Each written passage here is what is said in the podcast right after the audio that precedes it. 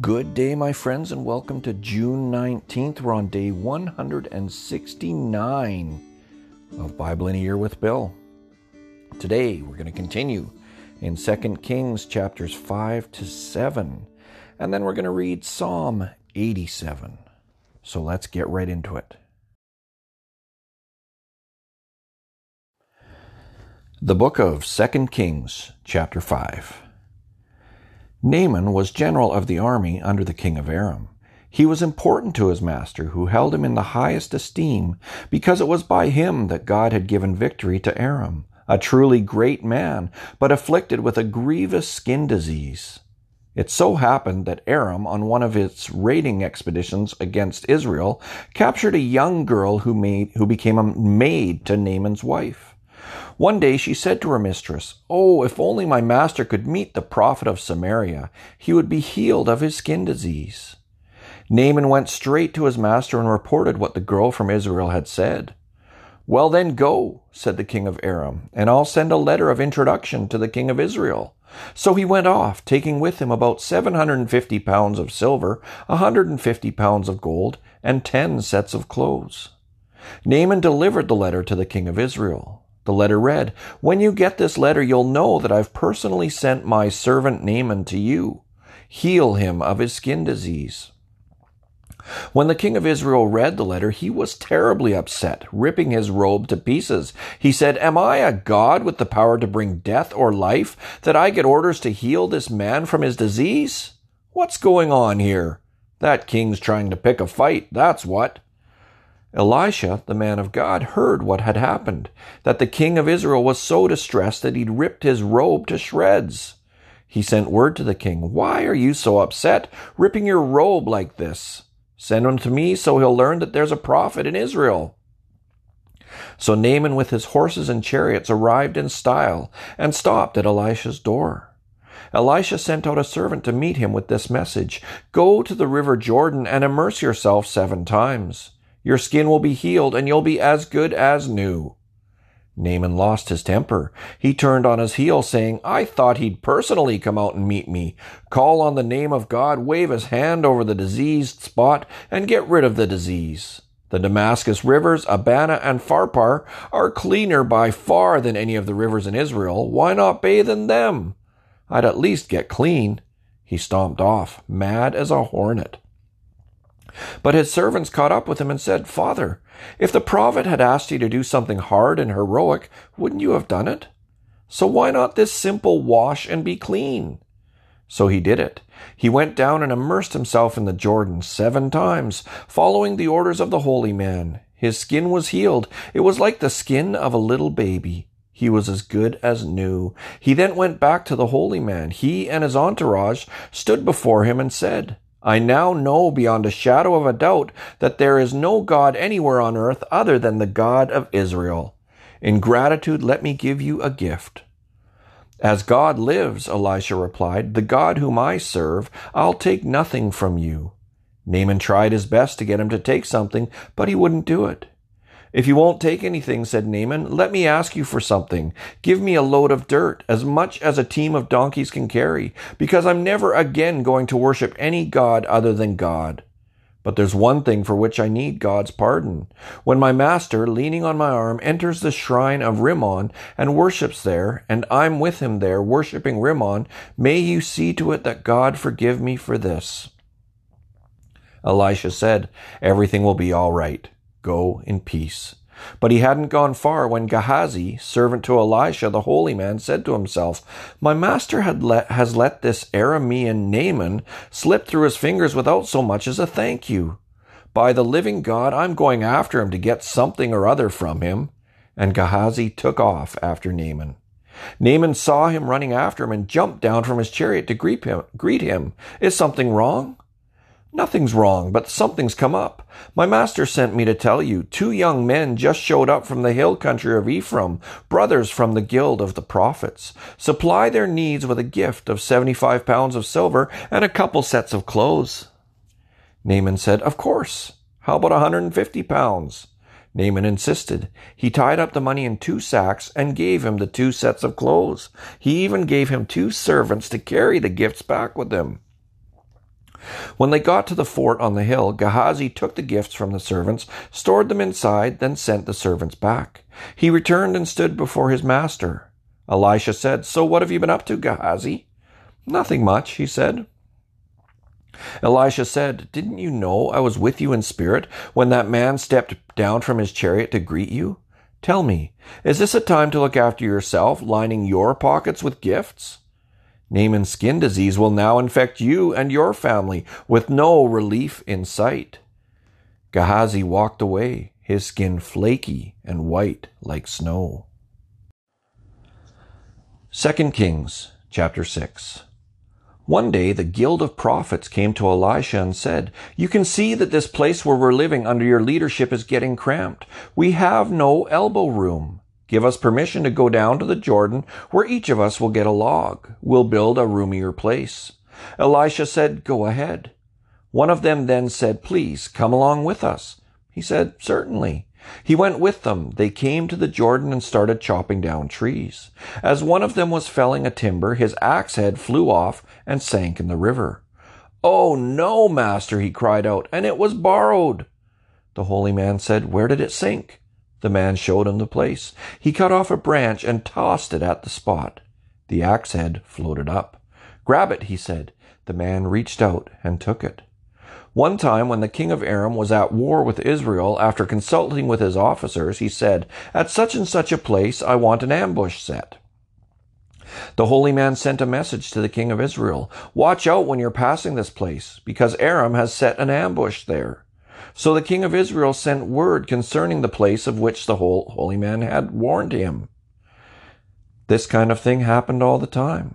The king of Aram was furious over all this. He called his officers together and said, Tell me, who is leaking information to the king of Israel? Who is the spy in our ranks? But one of his men said, No, my master, dear king, it's not any of us. It's Elisha, the prophet in Israel. He tells the king of Israel everything you say, even what you whisper in your bedroom. The king said, Go and find out where he is. I'll send someone and capture him. The report came back. He's in Dothan. Then he dispatched horses and chariots, an impressive fighting force. They came by night and surrounded the city. Early in the morning, a servant of the holy man got up and went out. Surprise! Horses and chariots surrounded the city.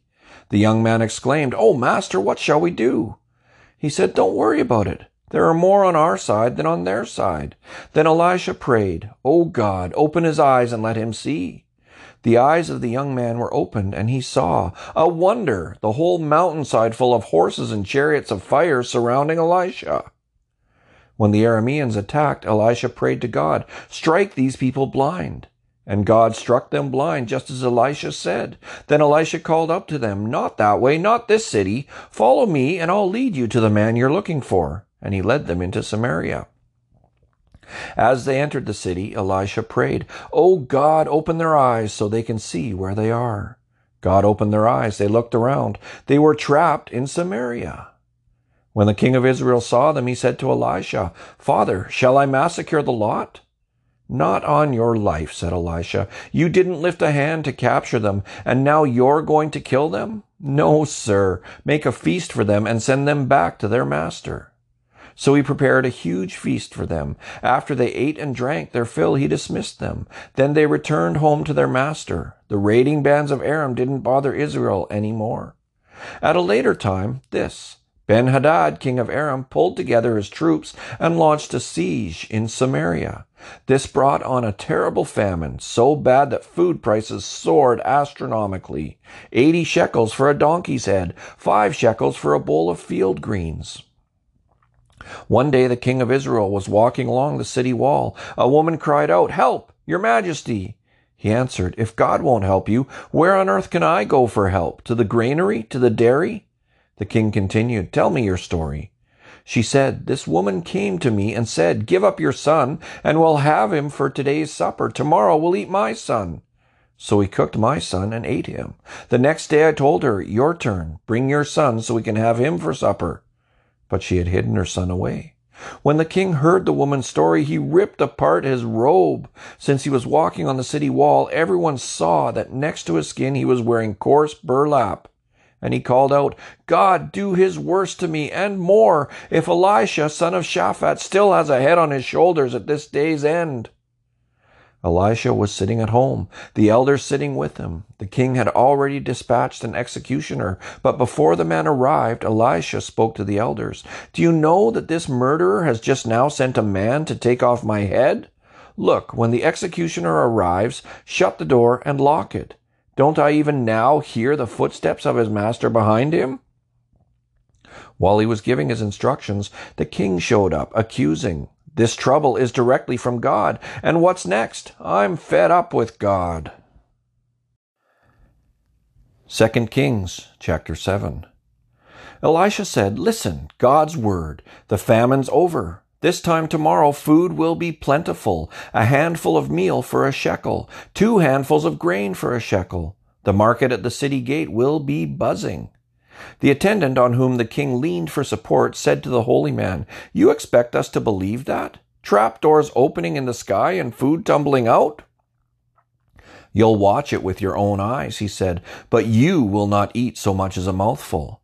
It happened that four lepers were sitting just outside the city gate. They said to one another, What are we doing sitting here at death's door? If we enter the famine struck city, we'll die. If we stay here, we'll die. So let's take our chances in the camp of Aram and throw ourselves on their mercy.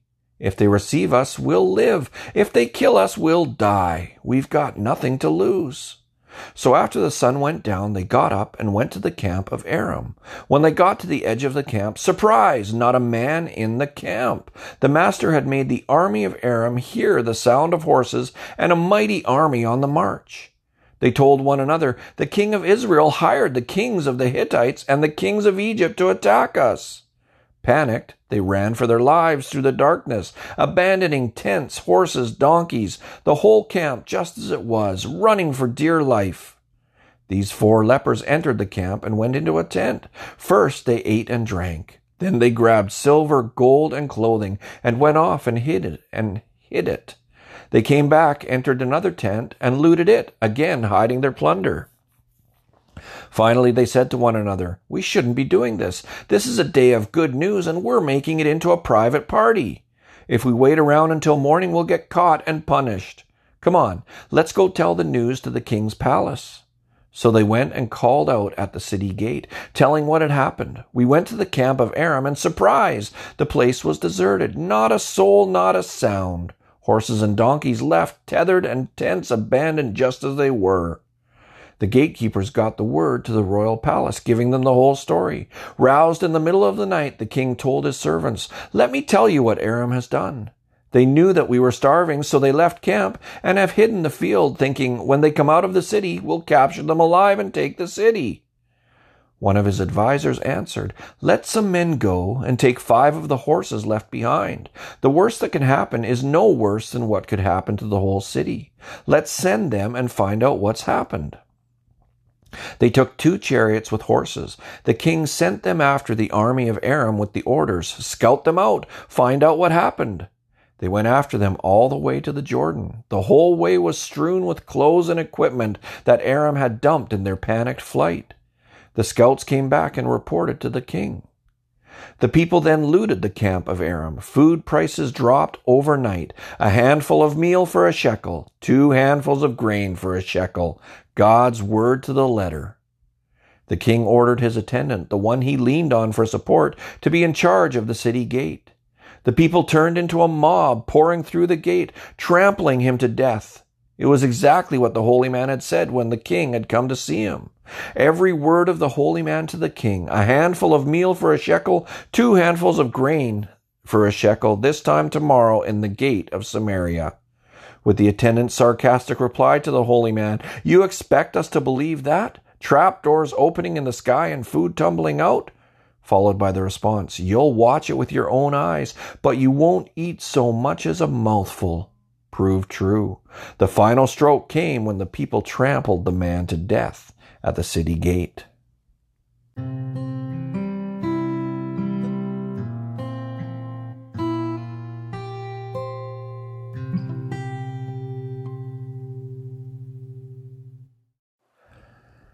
Psalm chapter 87. This is a Korah psalm. He founded Zion on the holy mountain, and oh, how God loves his home. Loves it far better than all the homes of Jacob put together. God's hometown. Oh, everyone there is talking about you. I name them off, those among whom I'm famous Egypt and Babylon, also Philistia, even Tyre, along with Cush. Words getting around. They point them out. This one was born again here. The word's getting out on Zion. Men and women, right and left, get born again in her. God registers their names in his book. This one, this one, and this one. Born again, right here. Singers and dancers give credit to Zion. All my springs are in you.